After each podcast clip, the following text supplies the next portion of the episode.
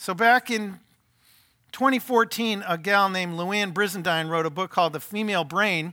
And one of her conclusions was this pretty, may not be real surprising to you, but that women use approximately 20,000 words per day. And men use about, you have a guess? Would you say four? like the number four or 4,000? 4,000, okay. How many of you, okay, actually, it's 7,000. So, how many of you knew that or generally accept that as true? Women generally speak about three times as many words per day as men. Wait, I didn't see the hands. One more time. Declare yourself. No middle ground. Declare yourself. You believe? Oh, now you see, you think it's a trick, right? It's actually not true. There's no statistical, empirical evidence that that's true. There was a study, the University of Arizona did a study, and I want to read part of this study to you. I was shocked, you may be. University of Arizona, Dr. Matthias Mehl. Do women talk more than men? An associate professor of the Department of Psychology shows that our perception of this gender difference cannot be proved empirically. The stereotype that women are more talkative than men is one that is fairly ingrained in our society. The chatty female and silent male are recognizable archetypes. In the first print of The Female Brain, Louann Brizendine claimed that women use 20,000 words per day while men use 7,000. However, there were no studies in existence that validated that claim or showed that women actually spoke more than men. People have been doing a lot of research on gender differences in different contexts, and in many contexts, men actually talk more. For example, Work is a context where talking often indicates assertiveness and dominance. So we know talking rates in different contexts, but nobody had been able to put a number on how many words women and men use, and for that sake, how many words humans use in a day. We found that there was no significant gender difference whatsoever, Dr. Mehl said. On average, women speak 16,215 words per day, and men speak 15,669 words per day. However, Dr. Mehl says that the mean is not the best descriptor of this description, the dist- uh, of this distribution.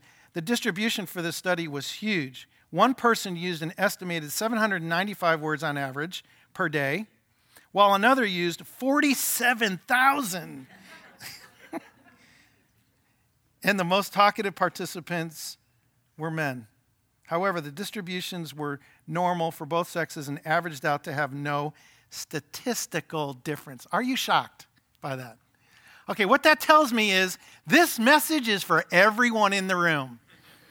This is not just for the ladies, because guess what, guys? We talk just as much, just in different ways in different contexts. Okay, so we're talking about communication, this ability to speak. I mean, a great gift from God. We're not like the animals. I mean, they can make some noises and they say that whales, you know, some sonar sounds and this and that. We're able to communicate feelings, we're able to communicate thoughts, we're able to do research, communicate with one another. It's a great gift from God, right? We're special and uniquely created by God to be able to verbally communicate in the ways that we do.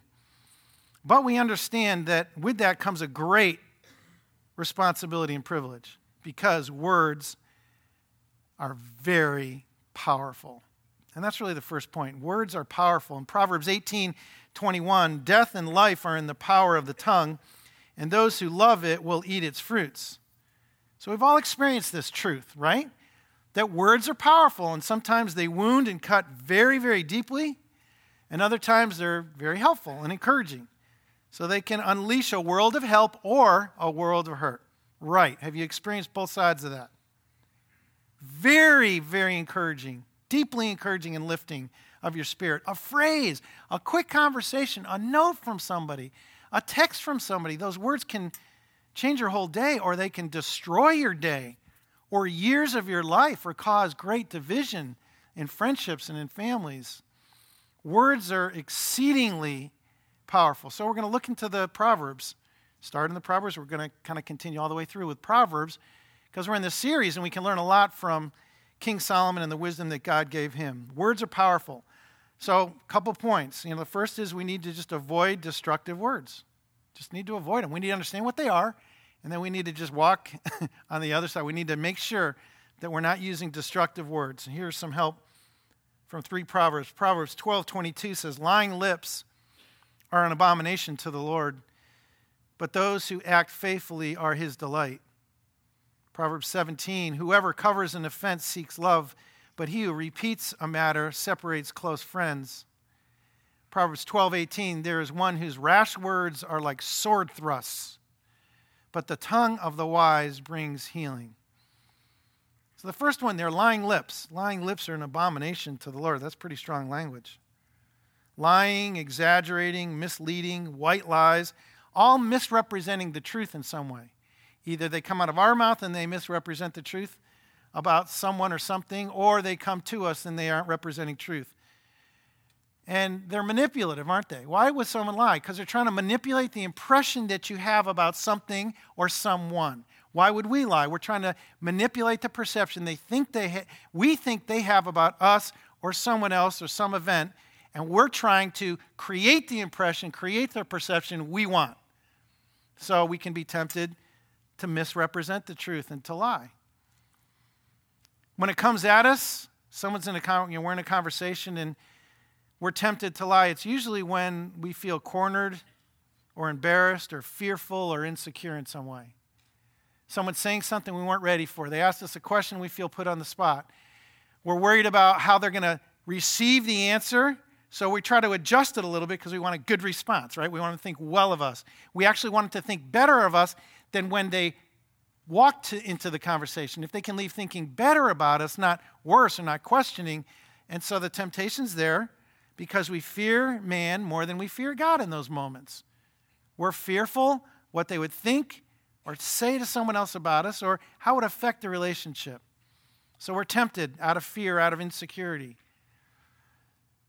But the more we believe in God, the more we believe in who God says we are, the more we're peaceful with the identity that He says we are as children of God, the more secure you feel in your identity as a child of God, the less tempted you'll be to to lie or to misrepresent because you're secure. You're not really thinking about their perceptions of you because you're, you're good with whatever people think because you know what God says. What God says is that you've been blood bought by the blood of Christ, that He brought you back into His family and forgave every sin, that you don't have to measure up and be good enough for God. He already said you're not. So once you kind of square with that fact completely, and he goes, but don't worry, that's why Jesus came to take care of your wrongs and your sin, to bring you back. It's not about your performance, it's not about your appearance and your intelligence and your IQ or your EQ or your NEQ. It's about, I love you, I want you back. My son came into this world to rescue you back. You're in the bottom of the ocean. There's no hope you getting up. It's 300 feet down. You're out of air. My son had to come down and rescue you right? You had no hope, but now you have hope. Now you have an eternal hope, the promise of Christ, the love of Christ that will never fail, that you can't be separated from. Your worst sin cannot separate you from the love of God unless you don't receive Christ, and that's, that's a sin among many and the worst. But when you receive Christ, He forgives you of your past sin, your present sin, your future sin. You're a son or his daughter now. You're in a huge identity. Instead of an identity crisis, you have identity confidence, but it's not what anyone else says about you or doesn't say about you. It's what Jesus declared when he declared you as a son or as a daughter the day, the moment you placed your faith in Christ and asked him to forgive your sin and come into your life. So you don't have to fall into lying lips because you understand your identity. You don't have to be fearful of the world. You don't have to be fearful of the other shoe that'll drop in your life. You don't have to try to misrepresent to get ahead, to get the promotion, to get into the open door. You don't have to do any of that because you realize I have a God who's providing for me, who said he always will, a God who filled his love letter, his Bible, his book, full of promises for me to live on and count on. I don't have to live with any of those kinds of fears. The perfect love of God casts out all fear. So we don't have to lie. We do. Sometimes we feel very tempted to. We just tell God, wow, there I go again. Forgive me, Lord. But we don't have to because we have an identity in Christ and we have the power of the Holy Spirit. And then he says, don't gossip. Gossip destroys friendships and reputations when we repeat a matter. That's what that is saying in 17:9 there. You can cover an offense with love, or you can let that bother you and get under your skin, and then you start repeating what that person did to you or said to you to someone else. Instead of what the Bible says in Matthew 18 that you go privately to that person, not to wound them, because you should have prayed first, and you should try to go to restore the relationship and bring healing, not further hurt, not retaliating, not letting them have a piece of your mind, because you probably can't afford to give them that piece, right? That's a joke. You can't afford to give any of your mind. Keep it all. Let God renew the whole thing. Anyway, just go in love. And if you do what the Bible says, they may not agree, but now you're at peace. You've shared the hurt. You don't have to gossip to a bunch of other people about the hurt and what they did or didn't do or said. You actually be free from having to feel like you're policing their life and your life and their reputation with other people. You don't have to try to manipulate others' conclusions about that person or you. You can be, be more at peace. And instead of gossip coming from you and dividing friendships or family members, you can say, Lord, 1 Corinthians 13 says, Love is not easily hurt. Why is my love so easily hurt?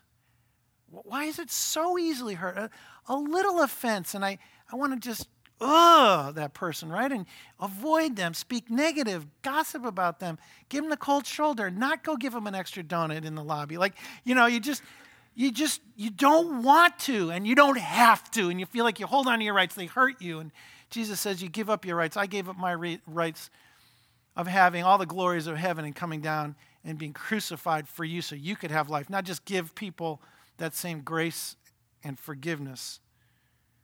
Don't try to tear them down to their face or to another person. Handle those hurts biblically. And I want to encourage you, you know, some may think, well, but I want to bounce it off somebody. Well, this gets tricky. I mean, Proverbs does say get the counsel of godly men. Make sure they're a godly man or woman. And I would pick one. You know why people pick a lot of counselors and they end up gossiping to what they say, oh, I'm just getting godly counsel? really what they're doing because they'll use names and they'll tell the whole story. So they're trying to build up their army against the person. They want to feel right. They want to feel like, by golly, I have a right to be so angry, never talk to them again. They're trying to build their case and their ammunition, and it's not of God. The anger of men will not accomplish the righteousness of God. You're going to accomplish your anger, and it's death giving, it's not life giving. It's going to bring cancer and poison into your own heart. So one person who knows the Lord and there's maturity there. And you don't even have to use names. You just go to that person and say, This happened. I'm struggling. I'm not sure what I should do or what the best response would be. Or, you know, can you give me some biblical wisdom on this? You know, or trusted, you know, pastor who will keep things, you know, confidential that way. But I want to let you know right now, this is what you do. So you never have to question it. You don't have to go get seek counsel on this. I mean, unless you forget what I say, then go seek counsel and then hopefully hear the same thing I'm about to tell you. Go to the person privately yourself. Period. You pray. You say, Do I have love in my heart, God, for them because I'm supposed to? If not, you keep praying until you actually can go with love in your heart to them. Yes, maybe what they did was wrong and sinful, but you're going to restore and edify and encourage them, not just you know, have your day in court and read them the riot act. You're going to heal. You're going to express that did hurt. I did feel this from you, and I wanted you to know. And I have prayed for you. You should be able to go and say, I've been praying for you and for me about this situation because I've been really hurt. And that's why I wasn't around for the last, don't make it years, days, okay? Not years. I've heard some like separated for years from family members, years, Never go to their grave. No reconciliation. None. Zero. Not even a, a hope of that because they wouldn't forgive like they've been forgiven. Because Jesus says, right, you can't have life in Him unless you are forgiven by God and give it to one another. And if you've been forgiven by God, you must give it to one another. So you go privately, you go with love in your heart. You let them know that you've been praying about them or the situation and you're coming to be honest because you want the relationship to continue. You're not looking for it to end. Now I realize some situations, if, there's, if it's gone to extreme abuse or even physical abuse, you might need to not have the friendship. But it's not because you hate them, it's not because you wish bad, you're going to try to retaliate. You wanted to let them know where your heart was at, and it could be wise to have a boundary there. Okay, because some people often follow up and say, so Are you saying I need to go back into this abusive situation and whatnot? The Lord will lead you. Be cautious, be loving, let them know there's no hatred and anger in your heart. That could be the very thing that points them back to Jesus or maybe to Jesus for the first time. Because you're representing the gospel of Christ when you do that. Very powerful when you do it. You may not choose to, and you may stay in your hurt and in your anger, and no way would I ever, because you don't want them to what? Have the grace that you received? You don't want them for that for them? They're in the grip of the enemy, possibly, and you don't want them to be freed. You'd like them to stay in the grip of the enemy. Do you remember what it's like yourself to be in the grip of the enemy? It's no fun, right? When sin's getting the best of you and it's starting to destroy an area, that stinks. Thought of a stronger word. I'm glad I used stinks. It's horrible. You remember it for yourself, right? Did you think you've always walked with God in such incredible freedom? Or did you ever really walk in a, a way that was really dishonoring to God and the enemy had an advantage? Well, if that's where they're at, you can have compassion because you remember. Because you may still be there right now. So, Lord, please, may the compassion and mercy I get from you just be extended to others. That's how you handle hurt so it doesn't turn to gossip. How many people should you share it with? Not your group, not your friend group when you all go out somewhere, or Facebook, nasty bad, right? Pray. Ask God to bring healing. Seek a time to communicate your feelings privately and in love. Rash words. Let's move on to that. Rash words wound people, right? There's so much cyberbullying going on these days. People can hide behind some anonymous identity, right? And they attack others. They attack people that are beautiful. They attack, attack people they think aren't beautiful. Like you can get attacked for anything. Oh, you like soup. Guess what? That's so dumb, right? It's like people just feel like I have to attack, I have to be critical, judgmental, because it makes me feel empowered. Isn't that crazy? That's our world these days. I will, I will criticize them because of their race. I will criticize them because of the color of their skin. I'll criticize them because they're on the other side of the aisle politically than me. I will criticize them, criticize them, criticize them, you know. And it's because we're in this world that every bite you take is a criticism. Well, I don't know. That's a little salty, don't you think, honey? What did you think? Yeah, maybe they shouldn't. We, we criticize the next bite and we, we want to analyze the movie and every part of the movie and all the music in the movie and the clothes and that doesn't feel right and that doesn't look do i look skinny yet or do i you know we're just judging and sizing and measuring everything then it comes to people, we judge and size and size them up. And actually, it's sizing them down because that's what we hope. We hope we can size them down into the ground and be higher and better. And Scripture is directly opposite. Couldn't, there couldn't be a greater contrast. Directly opposite. Lift one another up, encourage one another, right? Bring the best out in that person. Don't be thinking of your own interests only, but put their interests above your own. Honor them. That's what Jesus does for us all the time. He would have every right to be, nitpick over every sin, but he said, I forgave it all. So you're free. And to think about, oh, well, this sin and that sin, and oh, God must not love me, and this is horrible, and I'm such a bad Christian. He goes like, no, you're a son and you're a daughter, and you're stumbling in this area because you're not listening to me. Now listen more. Here's the path. Walk in it. It'll correct. You'll be fine. I'll heal you of those wounds. You don't have to live in the wounds. I'll bring healing. Just follow me now. And then we don't communicate words out of our wounds. You've heard that phrase hurt people, hurt people. Hurt people, people that have been hurt by others' words in the past or other actions. Until they get that healing from the Lord, they turn in their words and actions hurt others because they're so hurt. That should give you compassion for people. Why are they so mean? Why do they hurt? Why do they say things like that? A lot of that, and this isn't to shift the blame, they still have responsibility, but to give you an appreciation. Oh, they grew up in an environment like that. Oh, they grew up in a divorced home or a, a really nasty home or, or uh, whatever situation. Oh, maybe that's, they still have responsibility. I still have responsibility. You still have responsibility. But when you get more understanding, you have more compassion. And that's what God keeps giving us. He just wants us to go represent Him better with our words. Verbal abuse, bullying, hatred, racism, bigotry, all those things come through our words and often our actions. Got to be careful because our tongue is that powerful, isn't it? James reminded us of that. In James chapter 3, it says, And the tongue is a flame of fire. It's a whole world of wickedness corrupting your entire body. It can set your whole life on fire, for it is set on fire by hell itself. People can tame all kinds of animals, birds, reptiles, and fish. But no one can tame the tongue. It is restless and evil, full of deadly poison. You've felt the poison of other tongues toward you, but have you admitted that your tongue can be poisonous toward others? Once you just admit it, that, yeah, it can be. I don't want it to be, but yeah, it's true. Or because I've received so much poison, I just dish it out. But Lord, I, you got to change that whole pattern in me.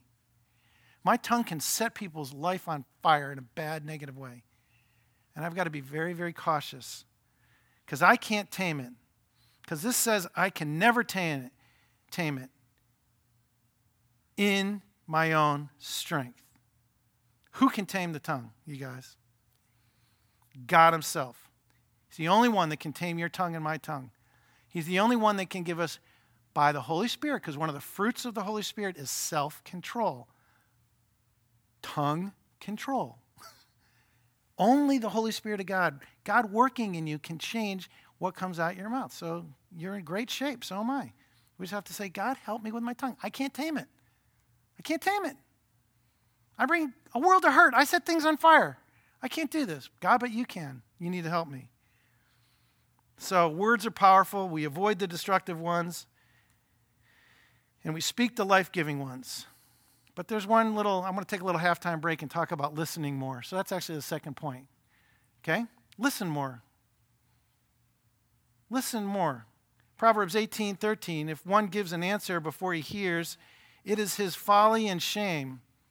And then Proverbs 21 says, Whoever keeps his mouth and his tongue keeps himself out of trouble. If you want to keep yourself out of trouble, what do you do? You listen more. That's what it says. this is a really easy one to teach. If you'd like more trouble, keep speaking and speak more. if you'd like to welcome more trouble in your life, be a person that speaks and overspeaks. Just go for that. He's like, no, I don't want any more trouble. Okay, duh. Then speak less. Listen more. Like, become a person who really listens carefully. Make it an art form. Lean in with your face, your eyes, your body. Let the person that you're talking to, you really are interested in what they're saying. You're not going to interrupt them because it's not about what you want to say, it's about what? What they're saying. You want to understand. So you can follow up with a question like, well, okay, so what happened then? But wait, wait, did you well, how did that make you feel? Or you mirror back what they said. Okay, so when that happened, that happened. So, like, what, what did you? You're actually engaged. Like, that person is going to feel like Proverbs says, you know, you throw a bucket down, you're drawing out the deep waters. You keep throwing the bucket in, you keep drawing them out. People feel, have you ever had that happen to you? Where someone really cares enough, it's like they have nothing else in the world to do except listen to you and have a good conversation. What does that feel like to you? I think it's one of the greatest feelings for a human being to have. Do you know God has done that with you? And He speaks to you and He listens to our needs. But to have another person do that, it's really rare these days. People are so busy. They got a screen in front of them of some size all the time. They got too many things going on. They're busy and stressed and anxious and flying around. I mean, I'll give you a second, but like, and I'll give you more than a second if you can help me with my stuff. But just to literally put your stuff aside and listen and lean in and eye contact and not look for the opportunity to say, oh, that reminds me. Yeah, I went on a camping trip like that once. That was so awesome. Yeah, we, we all had RVs and just like, did I tell you about that when I caught the fish? Yeah, it was so great. And all of a sudden, we're like 10 minutes into our own story, and the person's to get deflated, more deflated, more deflated, more. They actually just conclude it's like, yeah, you don't, you never came to listen. You didn't ask me because you really wanted to know. For some reason, you wanted just to ask a quick question so you'd have an audience for yourself. That would be weird, right? No one wants to feel like you're just an an audience. But if you listen and you engage and you start drawing them out, asking some really good questions. Like instead of like, how's your day? Good, you? Good, great, done. How's your day? Tell me about it. You have nothing else to do. You put stuff down. You have your laptop in your lap. You close your laptop. You take your phone and you do this. Wait, hold on a second. Let me turn my phone off. They'd fall over dead. so then you might need to give them CPR, so be ready. Wait, hold on. Let me turn my phone off. Let me shut the laptop. Let me, let me like show you there's nothing more important than this. You may think, oh, well, they'll take advantage of me. Really? Is that your concern that you got something else more important? Then you should pray about that. Like, I'm more, you're most important to me. We've gotten so technologically advanced that human beings don't matter as much as accomplishment, pride, ego, moving ahead. Hey, I got a person right in front of me, and in fact, they look sad, and I, I should give them extra. They look pretty stressed out because just remember, people these days, they wear the badge of busy. The busy badge is one of the greatest badges people wear. If they can keep saying to anyone says, How you doing? Ah, oh, busy, crazy, nuts nuts. Out of control. Worst season. Boy, it's incredible. Like, because it makes them feel important and significant. Everyone wants to feel significant. Okay, but when you don't wear the badge of busy and you show that you want to give time and you're going to listen, all of a sudden they feel very, very honored. And you ask a follow up question or two, you give them more than about five minutes of your time, they're going to feel like they just won the love lottery. They're going to feel like we're, they're going to thank God because there's a human being that slowed down and loved them and cared for them and wasn't looking to interrupt and get their two cents in, wasn't looking to finish and fix. Finish and fix. Why? Because I don't really have time for you right now. You interrupted me. Finish and fix, finish and fix. I think guys maybe a little more like that than ladies, I don't know. Don't finish and fix. Listen, draw out. Hear their heart. Get to the hurt or get to the fear or get to the excitement because it's down there. There's a fear that's driving them. There's an excitement they want to celebrate with somebody. There's a story they want to tell. Everyone's got a story the big S story and the little S stories through today. All you have to do is just ask. Really, tell me about that. You live in Moorpark? How long you live in Moorpark? Do you love it? Do, do you, tell me about it. Like, just ask that question instead of just quick answer yes, no questions. Listen more. We're foolish and full of folly when we give an answer before we've heard. Really listen.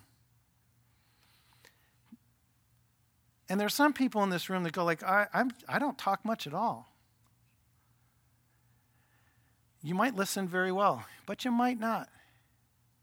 Sometimes people that are very, very quiet they're, okay, well, I know that they're observers. They're observing everything in the environment. They're observing you, all that's going on. They just don't talk much, right? But they're observing, observing, observing. The challenge is if that's you, if you're like, oh, I'm just generally quiet anyway, I guess that second point wasn't for me. I'd say make sure your listening leads to affirmation. You're taking in that much about a person. You're watching them at work or in the home or in your neighborhood or whatever. You're, you're just quiet all the time because you're observing then you know what? You should be able to observe so many good things to bring up about them and how they work and how they parent and how they loved you as a spouse and how your neighbor does this. Just start building a wealth of things. When it is time for you to speak, you're ready to go. And you unleash a torrent of good, exciting, affirmative words because you're observing so much. I would hope that your quietness isn't because you're so critical and judgmental and you're sizing people up all the time and measuring them and pushing them down. If you're quiet, let it be because you're gathering things that God could put on your heart to affirm and to encourage. Does that make sense? So if you speak too much, button it, right? like just you have two ears and one tongue. Listen well, listen long, listen better. But if you're very, very quiet, then in all that listening that you've gotten accustomed to, pull those observations into words of encouragement to speak truth, to speak the things of God to that person, to say, you know, I've watched you do this, or when you do this, you're great at this. Or the way you love the grandkids, or the way you love the kids, or the way you did this, or way, you're just awesome at that. Like, I don't know if there's anyone better I've ever seen. Because remember, they know you don't speak much, so you observe a lot. So when those words come out, man, make them count. Yeah? So I don't know which side you're on, but we can surely listen more and then speak. And here's our third point speak life giving words. Speak life giving words. Proverbs 10 11 says, The mouth of the righteous is a fountain of life. Anxiety in a man's heart weighs him down, but a good word makes him glad. Gracious words are like a honeycomb, sweetness to the soul and health to the body. And then lastly, Proverbs 15:1, a soft answer turns away wrath, but a harsh word stirs up anger. So we're told about a good word, a gracious word, and a soft word. A good word brings gladness, pleasantness. It's agreeable. It's, it's lifting. It's, it's not pointing out what's not there. It's not pointing out the other side. Well, just so you know, you know, the other side of that is like negative Nelly all the time, right? It's, you're, you're looking for the good to say. The world's full of negative. The world's always tearing down. The world's always saying, oh, well, yeah, but you know. It's always the other foot, uh, shoe that's going to drop. It's like, no, we can be a person of good words because people need good words. They need gladness in their heart. How does that come about? Someone like you or me pointing them to the goodness of God, having something good and pleasant and agreeable and lifting to say. One thing we know about just about everybody in our spheres of influence is they're anxious and stressed by life. Would you agree? They're weighed down. There's heavy, hard, or really nasty things they're dealing with. That's just about. I don't know anyone. It's just like, oh, they've just been in years of calm. Sunny days, no storms, gentle breezes in their sails, moving along just, you know, skippingly, wonderfully. It's like, no, people have stress, they're anxious, they're fearful, they're upset, they're anxious, whatever's going on. So your good words actually bring gladness to their heart.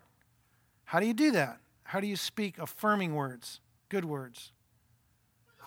You think of their skills or their talents or their abilities in some way.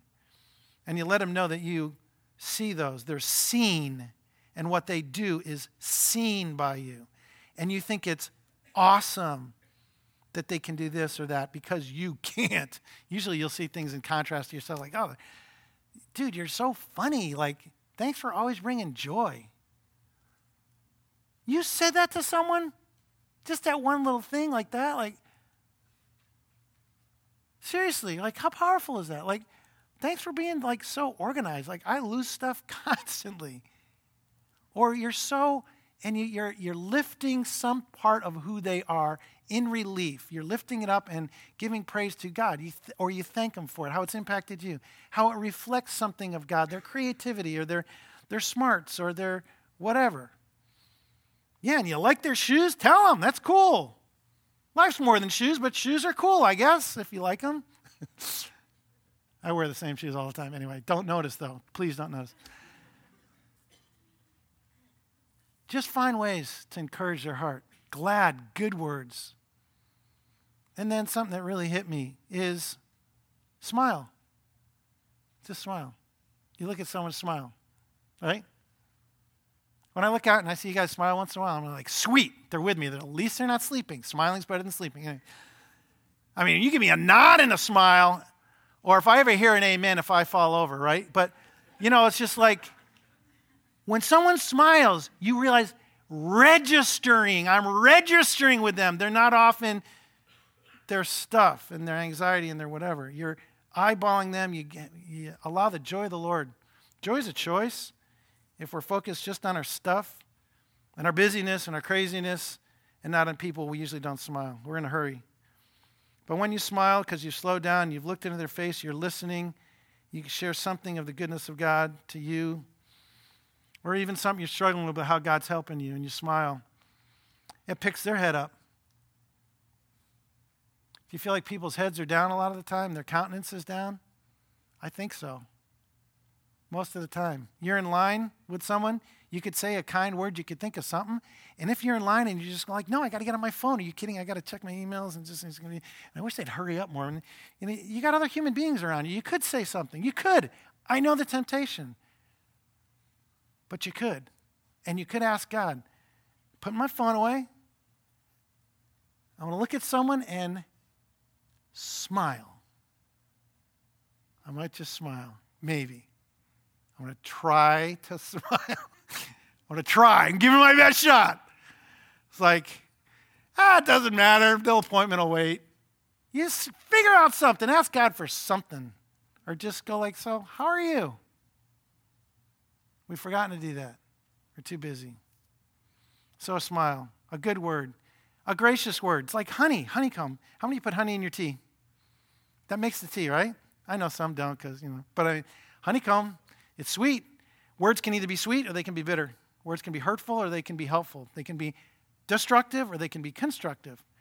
And gracious words, words that people don't see coming because they don't feel like they deserve it. They said something nasty, they weren't real nice, and you come back with grace. You come back with kindness. That's like honeycomb. That helps heal their body or their soul. It's sweet to them. Yeah, but they don't deserve it. They just said this. They're nasty. I just look at my own heart and just go like, yeah, I do that to God. And he just gives me sweetness back. Forgiveness, grace, mercy, compassion. He just pours that out on me. How about you? Do you realize how much God does that for you? Do you realize whole days you even forget that He exists? I'm not saying as a condemnation, but that's just true. Like a lot of times we just go through days or weeks without even really thanking God or worshiping Him from our heart. And we just, okay, but He's still there and He still has love for us. We oh, golly, Lord, I'm sorry. I get so crazy, busy, right? So nuts, so forgetful, so he understands, but then He forgives and then He gives us new strength. So we can give that to others. We can be, give grace when we've been hurt, right? By the power of the Spirit. Because His love is not easily wounded. So if I have His love in me, I can give grace and compassion, forgiveness, just like He did. Even when He was hanging on a cross, He looked down at His accusers and those that put Him there. Those that are mocking Him and said, Father, forgive them. They don't know what they're doing. And I, I had trouble understanding that sometimes. And the pastor goes, Yeah, they know what they're doing. They're king. They're killing you. They know exactly what they're doing. They're killing you. But he's saying, kind of beyond that. But if they knew I was really God in flesh, willing to rescue them and forgive their sin and bring them back to God, they wouldn't. That's what he's praying to the Father. If they really knew the truth, they're caught in a lie, they're caught in the grip of Satan. They've nailed me up here because Satan's gained an advantage in their life, and this is a sinful choice. But God, you know that you love them and you want them to come back. Forgive them, God, of this sin. Can't we do that with others? Haven't we said that to God enough ourselves? Maybe we need to do it a few more years. I don't know. I hope not. I don't hope I hope you don't have to hit that wall. I guess I don't know. I guess that's what's needed for all of us is that we finally just go like God, Everything I have is by your grace. Everything I have is a gift. All of my hurts and disappointments and sin against you, you have chosen to remove from me. It doesn't label me, it doesn't weigh me down. It's not my identity. It's been taken, it's forgiven. Do you know that? When you know that, you just live out that same love to others, and it comes out your words. Because the contents of the heart, out of the contents of the heart, you know the rest of the verse? the mouth, out of what's here, the mouth speaks. If stuff that's coming out here is no bueno, not good, bad, destructive, then you know there's an issue of the heart. Get back to the heart. Let God forgive, give mercy and compassion, forgiveness of the heart.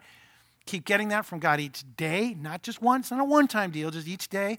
And then your words each day will be life giving, they'll be gracious, not what people deserve. Just like God doesn't give us what we deserve, He gave us a gift of forgiveness and life. And then we'll have soft words as well good words, gracious words, and soft words. And soft words turn away wrath, they bring peace. When someone's really frustrated about a situation, or maybe about you, maybe they're accusing, maybe they're whatever, soft words lower the volume.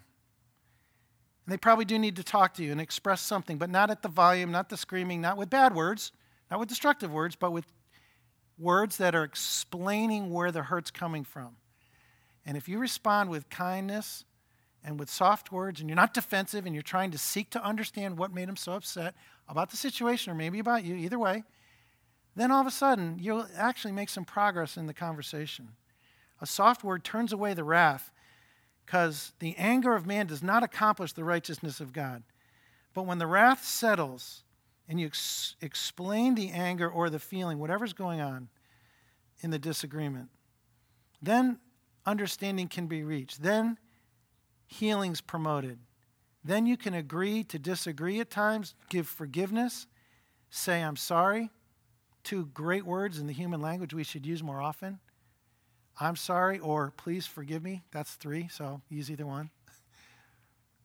And just say, God, please have your way in this relationship and bring restoration, bring healing. I think that's plenty to work on, and it's life giving. It's life giving. And it builds people and it encourages people around you. It doesn't tear them down, put them in their place, correct the wrongs in your own mind, and change their people's perceptions. You leave all that to God. Just be someone who says, Lord, let me be that fountain, right? That hydrates. That was that first verse. The mouth of the righteous is a fountain of life. It splashes over on people. Good, gracious, merciful, compassionate words, affirming words. They spill over, they splash life, not death, onto people. Receive it from God, give it to others. So we avoid destructive words. Listen more. Here's the review listen more and speak life giving words. So now let's talk to God about what we just learned, right? So we're going to have an opportunity just to pray. I'll lead us with a couple thoughts, but now it's just your, your time from your heart to speak to God. And if there's anything to confess, do that because He loves you and He's ready to forgive you. He's not condemning or damning anyone here. He just wants you to go like, "Oh yeah, I've been doing that. Forgive me, Lord. Sorry." And then just ask Him for the strength to apply what you've learned today. You ready? Jason's going to come out. We're going to have some worship. We'll have a couple baptisms, which is a huge way to lift up and praise the Lord as well. So let's pray. You ready?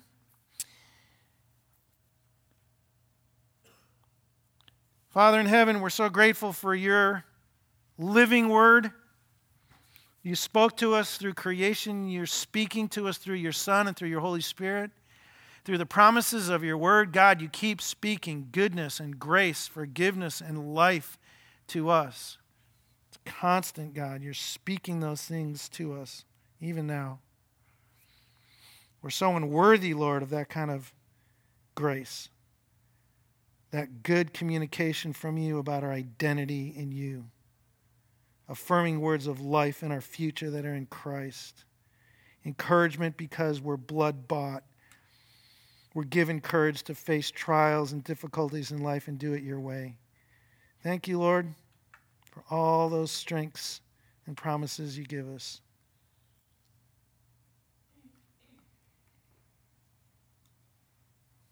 I just talk to him from your heart.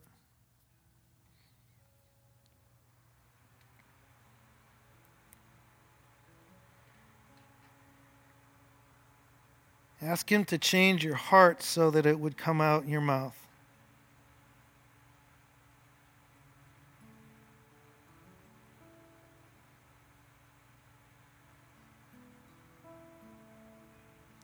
Ask Him to heal you of the wounds of others' hurtful words in your past or present.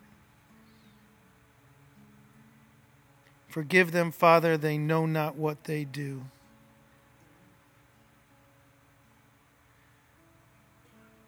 Father, help us to keep repeating those words, your words, to those that might hurt or speak harshly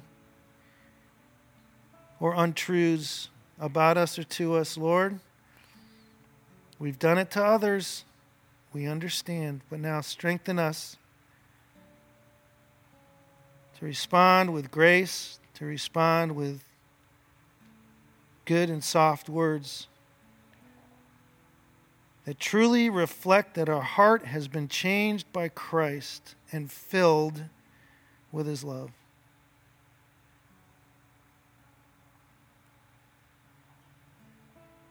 Lord, just keep growing us in this area. May we each become a fountain of life giving words.